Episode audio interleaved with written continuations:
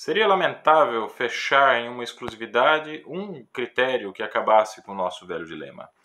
Uh, o que conta em matéria de arte é o espírito.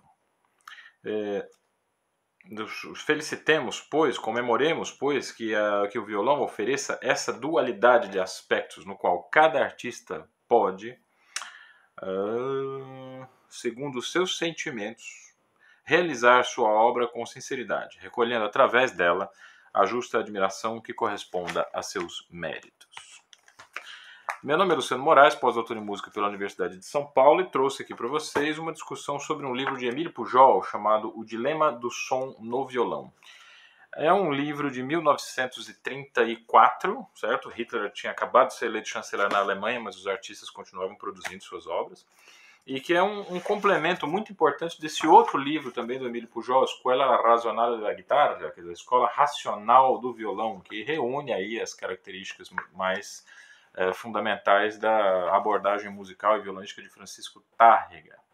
Nós vamos discutir essa obra, e, mas como é comum aqui nos vídeos do Conversa de Violonista, na verdade vai ser uma discussão sobre a obra, mas possibilidades de leitura dessa obra ou um debate, é, vamos dizer assim, introdutório que possa preparar os interessados em violão para uma leitura mais proveitosa desses textos que estão distanciados de nós há muitos anos, muitas gerações, e o vocabulário mesmo dessas obras é muito esquisito, é muito difícil da gente entender realmente o que, que os autores desses tempos querem nos dizer hoje. Né? Então vai ser um, um, debate, uma conversa a respeito de como ler, né? o que extrair destes eh, textos.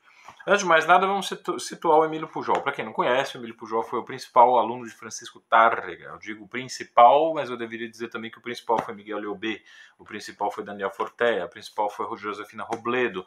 Uma série de grandes violonistas que beberam nessa fonte do Francisco Tárrega. Mas o Emílio Pujol teve a felicidade, a particularidade de nos dedicar a uma obra didática, aonde ele deixou registradas as, as reflexões de Tárrega. Quer dizer, o que a gente chama de escola de Tárrega não é uma coisa que veio diretamente do Francisco Tárrega. Nesse sentido, o Tárrega é como uma espécie de Jesus Cristo que fez o que fez, mas não escreveu nada. Quem escreveu foram os, os discípulos dele. Emílio Pujol, então, é um grande evangelista, né? que através desses quatro volumes, que eu estou aqui com o livro só o primeiro volume, vocês podem ter uma noção do quanto, quanto material que a gente tem aqui, importante para o estudo do violão, né? ao longo dos quatro volumes. O, a obra consta como editada em 1956, mas ela foi publicada com um prefácio de Manuel de Falha, escrito em 1933. É, Hitler tinha acabado, né, naquele exato ano. Não, mentira, o, o prefácio do Falha é de 1936, ainda bem que teve tempo de corrigir, não precisou editar o vídeo. Mas assim, o Hitler já estava às portas de declarar uma guerra a Europa inteira e os artistas estavam lá trabalhando, estavam fazendo o seu, o seu papel. No parágrafo 165 desta obra, eu falo em parágrafo que é mais fácil que se localizar pelas páginas, tá? É, é, ele vai falar especificamente sobre problemas relacionados à sonoridade no violão. É um tratado extremamente completo. Eu acho que nós teríamos uma qualidade de abordagens ao violão muito diferente se a gente tivesse, tivesse o hábito de ler com mais cuidado esta obra. É verdade que muita coisa que está escrita aqui pode parecer assim meio excessiva ou em muita enrolação, sabe? Mas muito rebuscado.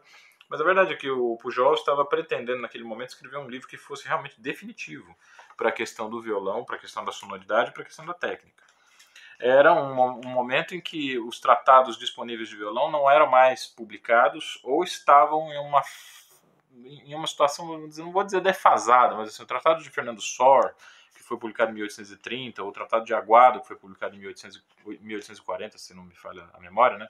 Sor 1830, Aguado já quase na década de 40 do século XIX, eram tratados que tinham sido pensados para um instrumento diferente. Eles eram, eles eram eh, voltados para o que a gente chama de guitarra romântica, ou guitarra francesa, era o violão de seis cordas normal, mas com uma caixa de ressonância bem menor e, portanto, uma técnica muito diferente. Com o advento do violão Torres e da atuação pedagógica de Francisco Tárrega, esse instrumento voltou então a ter outra, a chamar para si outras questões em relação à técnica, pulsação tudo mais. Então essas datas, a primeira coisa que chama a atenção no Tratado do Pujol são essas datas. É, o, o, que, o que Pujol fala no primeiro volume da Escola Razonada da Guitarra é complementar ao que ele fala no Dilema do Som no Violão, do Emílio Pujol. Esse texto, especificamente, a gente consegue encontrar na internet numa tradução do Berrini, que é um médico né, que fez um, um, um, trabalho bastante extenso a respeito de, de técnica e, e, fez uma tradução também bastante é, legal desse livro. Evidentemente que seria interessante que a gente comprasse esses livros. Né? Eu li esse livro quando jovem, quando mais jovem ainda, né? E tive a oportunidade de receber ele de presente da minha professora, Maria das Graças Lima. Vocês podem ver o nome dela aqui. Ela comprou esse livro em 1979. Me presenteou, estou né? guardando o livro aqui com muito carinho. E também a cópia do Escola Razonável da Guitarra. Estudei com ela no, nos meus anos de estudo e é, agora estou recebendo esses exemplares para ter o material original e vou trazer para vocês os questionamentos ou pequenas palestras assim a respeito desses textos, tá? Então, primeira coisa que a gente precisa tentar é para essas datas e para o contexto do violão nesse período. 1934, que foi quando o Dilema do Som do Violão é, tinha sido publicado, a gente estava muito longe ainda do advento das cordas de nylon. A corda de violão era usada, é, é, que era usada na época, era a corda de tripa. É uma corda mais áspera, muito menos tensa, provavelmente mais sensível a vibratos, a glissandos, a portamentos, e uma sonoridade um pouco mais opaca do que o que a gente tem na corda de nylon. O que aconteceu com a corda de nylon foi que de repente começou a faltar esse material de fibra animal para a produção de gás e curativos para os feridos da Segunda Guerra Mundial.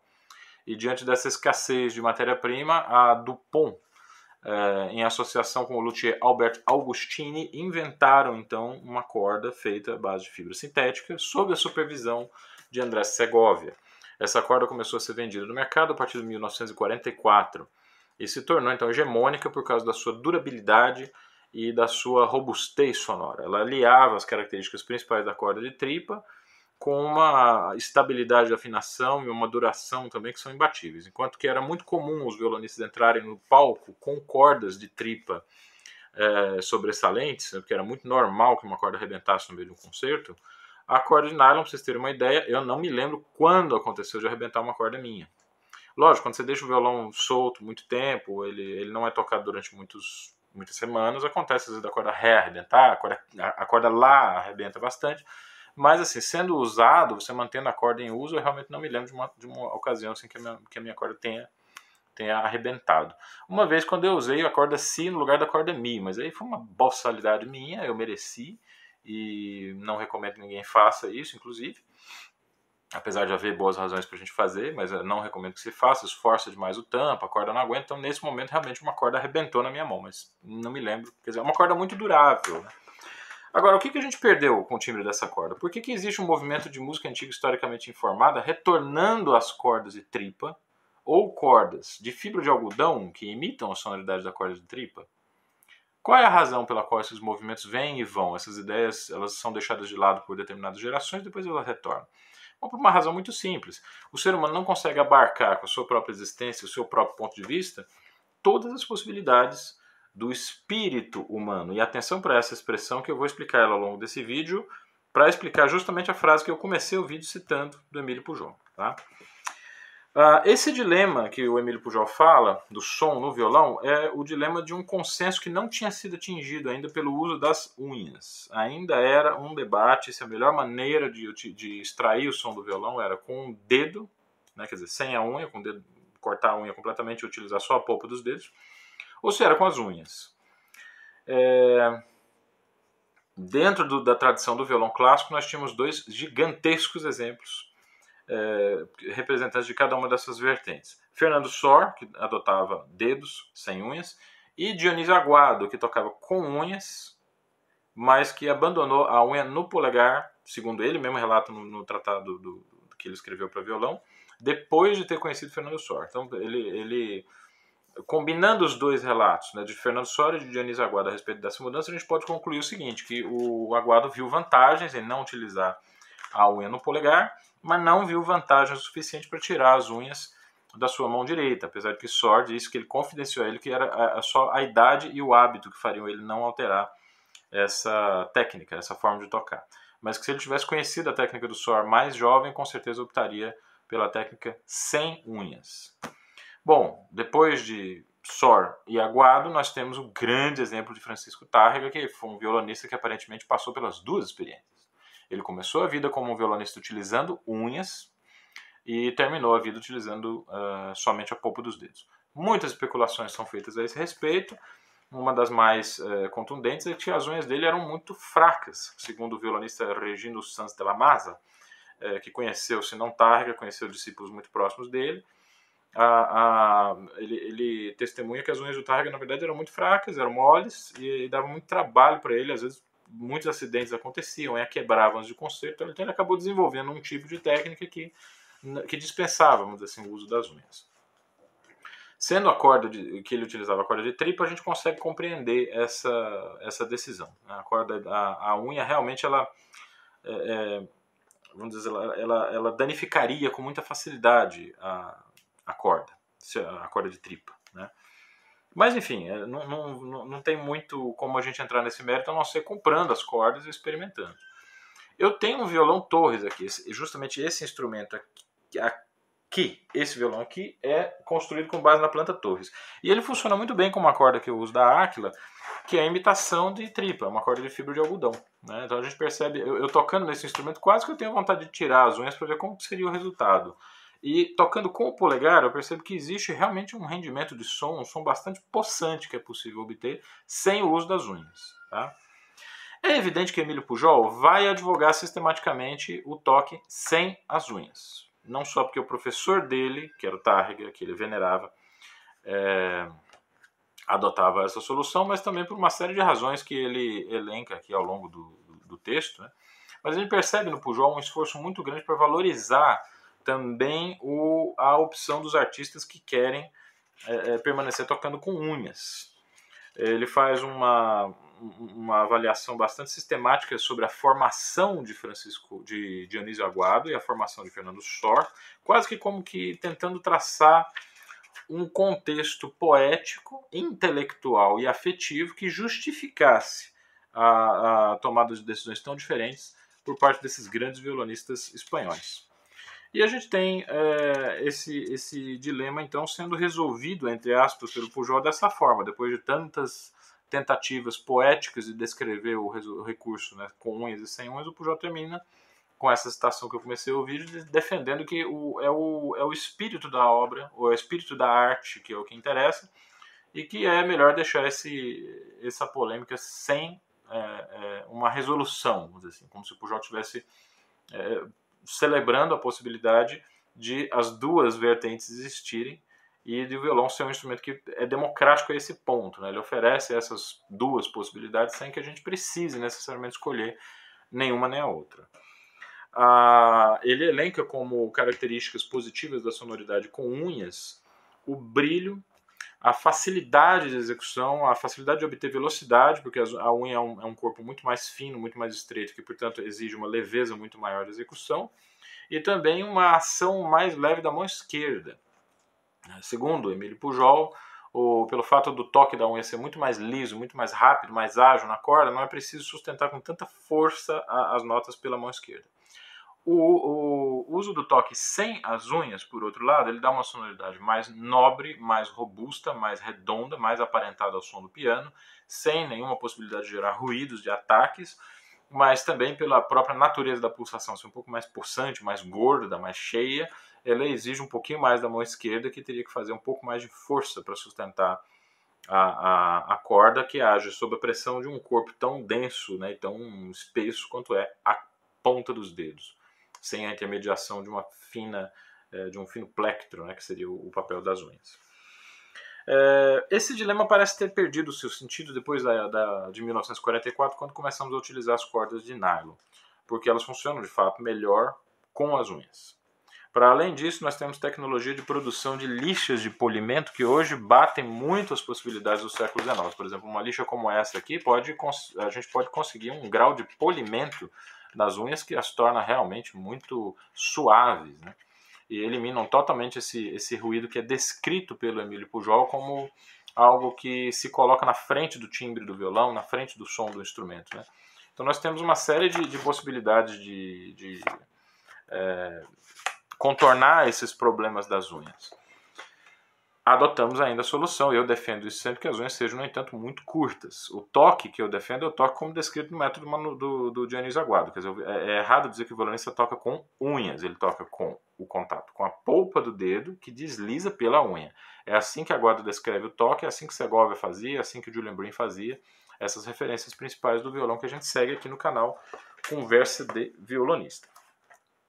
Quero falar com vocês sobre um outro problema na obra do Emílio Pujol, que é justamente a linguagem metafísica. Tá? Muitas pessoas leem esse livro com um nariz é, torto, assim, né? sem dar muita paçoca para esse cara, como se ele fosse um velho ultrapassado, que não tivesse mais a dizer para a nossa modernidade, e que se perdia fazendo descrições poéticas, metafóricas, apaixonadas, românticas e pouco práticas a respeito do que era de fato o violão e de como resolver os problemas da sonoridade e da técnica do instrumento. Ora, para essas pessoas eu recomendo fortemente a leitura do filósofo chamado Hans-Georg Gadamer, que fez uma produção teórica, filosófica totalmente voltada para a possibilidade da construção do diálogo. A necessidade de dialogar é uma das coisas mais prementes no nosso tempo. As pessoas vejam, vocês podem ver pelas próprias redes sociais, aqui mesmo no canal Conversa Violonista, tivemos algumas polêmicas bem complicadas de resolver, apesar do canal seja de fato assim, as pessoas que interagem aqui comigo são é, verdadeiros manuais ambulantes de gentileza e cordialidade, assim como eu acho que deveria ser sempre nas redes sociais. Mas essa dificuldade de se entender pela rede social vem justamente da dificuldade de dialogar, mas não dialogar no sentido de troca de frases, de palavras. Gadamer define como diálogo a, a, o compartilhamento de um horizonte. É, o que, que é um horizonte exatamente? Bom, pensa aí o que, que vocês podem entender como, como, como uma definição de horizonte dentro do campo específico em que vocês estão querendo trabalhar. Né?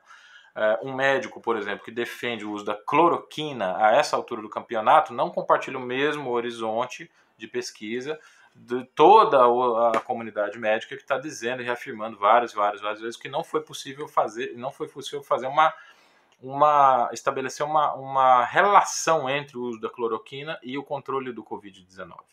Então não é que a, a, ciência afirme que isso não, é, que a cloroquina não ajuda, mas simplesmente não se pôde estabelecer uma relação entre o uso da cloroquina e a cura do Covid-19. Isso é científico, tá? É, o, o, o que, que eu entendo por horizonte nesse caso? Artigos, pesquisas, é, metodologias, reconhecimento de procedimentos metodológicos na, na busca por afirmações e no estabelecimento de correlações. Se não existe esse horizonte partilhado, realmente um grupo de médicos vão dizer uma coisa, outro grupo de médicos vai dizer a outra. É por isso que as pessoas fazem congressos, fazem convenções, fazem encontros para partilhar resultados de pesquisa. Ou seja, basicamente a pesquisa científica faz o tempo todo compartilhamento de horizontes. Como fica isso na questão da música, na questão do violão? Ora, compartilhar um horizonte, no sentido do, do, dos artistas, significa compartilhar, primeiro, referências musicais. Segundo, significa compartilhar um repertório. Terceiro, significa combinar, concordar a respeito das necessidades que esse repertório tem em face dessas referências musicais. Quarto lugar, significa compartilhar uma determinada abordagem que vai, eh, vamos dizer, ressaltar alguns aspectos em detrimento de outros do repertório que está sendo tratado. Então, é muito mais do que simplesmente sentar com uma pessoa e conversar. A conversa que tem que acontecer é anterior até. A gente não conversa sobre violão, a gente conversa sobre o que eu entendo sobre violão e o que outra pessoa entende sobre violão. Dentro desse ambiente, aí sim é possível criar um diálogo, mas é preciso que a gente parta de premissas comuns, ou que pelo menos a gente saiba que essas premissas não estão sendo partilhadas, né? que as duas pessoas que estão em diálogo elas estão partindo de premissas diferentes. Esse é precisamente o caso da dificuldade que os violonistas de hoje têm em receber a obra do Emílio Pujol como uma coisa importante para ser estudada em todos os seus detalhes. As premissas de que partem Pujol são diferentes das premissas de que partem a maioria dos estudantes e diletantes e amantes do violão da atualidade. Para nós, a música é um entretenimento. Para Pujol, a música era um modo de vida. Para nós, a música é algo que precisa ser resolvido do ponto de vista técnico. O violão precisa ser potente, ele tem que ter sonoridade grande, robusta, para que seja ouvido numa grande sala de concerto. Para Emílio Pujol, o conteúdo do que era ouvido na sala de concerto era muito mais importante do que o próprio volume. Emílio Pujol era um cara é, é, apaziguado com a questão do violão ser um instrumento para salas pequenas. Então ele não desejava que o violão soasse como um piano. O que ele desejava é que o que fosse ouvido, seja uma sala pequena ou uma sala grande, pudesse ter uma diversidade de colorido, uma variedade de vocabulário e um potencial expressivo que tornasse a experiência de um concerto de violão algo único e inesquecível. Sem partir dessas premissas, de fato, tudo que a gente lê no Emílio Pujol vai parecer exagerado demais. Agora, um aspecto importante a ser dito a respeito do Pujol é que eu acho que vai deixar muita gente aí de queixo caído. Se vocês acham que o texto do Emílio Pujol é muito rebuscado, é muito literário, é muito é, exageradamente, vamos dizer assim, ornamental, né, que ele fala de tudo, ele fala de flores, ele fala da Grécia Antiga, ele fala da literatura, ele fala do colorido do pôr do sol, do amanhecer, dos passarinhos, das aves, do amor, e tudo isso para dizer, afinal, como você deve posicionar a mão. Né? Olha, uma coisa importante que foi descoberta recentemente, eh, que foi descoberta a respeito do cérebro recentemente, é que o cérebro não guarda informações da maneira de uma biblioteca, que você sai jogando dados e informações ali, elas ficam armazenadas dentro do cérebro. Não é assim que o cérebro funciona. O cérebro funciona através de uma série de ligações entre os elementos que ele aí sim memorizou, né? Mas se você não estabelece conexões, ligações entre essas informações, essas informações tendem a se calcificar, petrificar e desaparecer. Ora, me parece bastante evidente que um escritor da época de Emílio Pujol tinha clareza de que ele tinha que ser criativo e ele tinha que ser imaginativo. Se ele não fosse capaz de produzir um texto que fosse interessante e inteligente do ponto de vista da evocação metafórica, metafísica, por que não dizer, esse cara não tinha direito de botar a pena no papel e tentar dizer alguma coisa. Ou seja, era imprescindível que o, o, escritor, ou professor, ou músico que tivesse interesse em dizer alguma coisa a respeito da sua arte, era imprescindível que ele tivesse uma grande, grande dose de cultura geral. E essa cultura geral, na nossa era de especialização, é precisamente aquilo que não é valorizado. Daí, quando a gente começa a ver o Emílio Pujol falando de uma série de bobagens, uma série de elementos satélite daquilo que, que ele está dizendo, né, a gente taxa isso de filosófico. A gente taxa isso de exagerado, de redundante e aí perde a participação em um mundo comum com Emílio Pujol. E nessa perda de participação, a gente fica.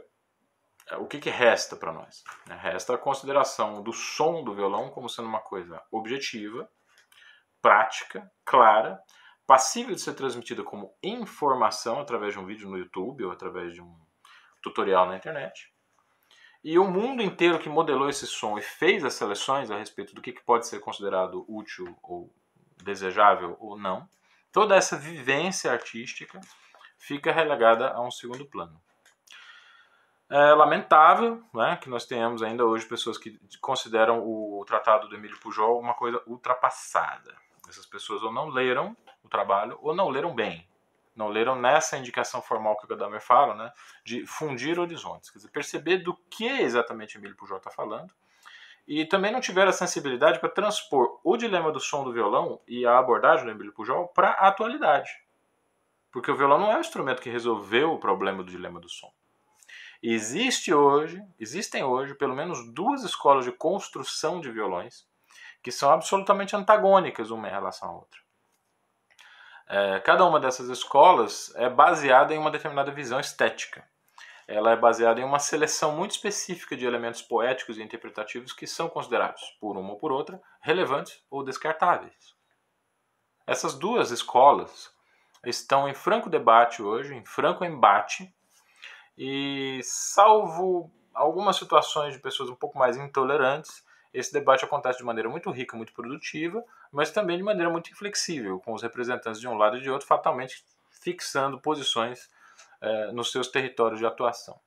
Eu vou conversar sobre isso com vocês no próximo vídeo, mas acho que o pessoal que acompanha o nosso canal já está sabendo mais ou menos aonde eu quero chegar. Estou falando sim dos violões australianos em face dos violões de construção Torres. Aqui nas telas finais eu vou deixar para vocês ouvirem um recital de Stefano Grondona, é, que foi feito com um violão do José Romanilhos. É, nesse vídeo especialmente existe um depoimento do Romanilhos quando o Gronona foi buscar o violão no ateliê dele. E o Romanilhos diz com toda a humildade possível: esse violão é um Torres. Eu não tentei não colocar nada meu aqui. Eu busquei uma sonoridade que fosse do é, Antônio Torres para que a gente estabeleça um marco aqui na, na, no atual debate sobre a sonoridade do violão, né? para onde o violão está indo. Né? Quais são os elementos que nós estamos perdendo ao longo desse processo de evolução? Né? Cuidado com essa palavra evolução, mas entenda a evolução como desenvolvimento no tempo. Né? Então, o que, que nós estamos fazendo nessa, nesse desenvolvimento temporal? É, o que, que nós estamos priorizando e os elementos que nós estamos deixando para deixando trás. A produção atual do José Romanilhos é ser menos José Romanilhos e ser mais Antônio Torres. Ora, Antônio Torres é o autor dos violões que Emílio Pujol utilizou e foi com base nesses instrumentos que Emílio Pujol elaborou todo o seu é, conhecimento e todo o seu é, abordagem do dilema do som do violão, que naquele tempo ganhava feições específicas que não são mais as feições que ganham hoje, mas eu acredito que esse livro pode ajudar a gente a pensar no dilema do violão atual, que é basicamente Cedro Double Top ou Abeto Construção Torres. Vamos pensar um pouco sobre essa questão. Quem tiver alguma dúvida, alguma questão para colocar aí, deixa aqui na descrição do vídeo que eu estou tentando atender as dúvidas e sugestões dos usuários do canal. Tá? Ah, acho que era isso. Não esqueça de curtir os vídeos e compartilhar. Vocês estão recebendo já pelas redes sociais uma intensificação da presença do canal Conversa de Violência na internet.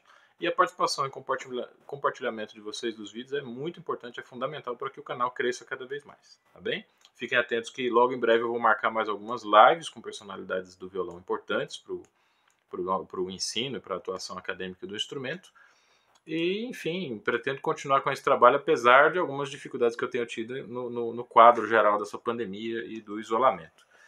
Eu encontrei muita inspiração para continuar o trabalho quando eu vi as datas em que esses dois livros aqui foram, foram, foram escritos. Quer dizer, a Europa praticamente entrando em guerra a Alemanha sendo dominada por um louco ditador, um cara maluco. Né? Hitler provavelmente recomendaria cloroquina para tratar Covid-19 se ele fosse vivo hoje.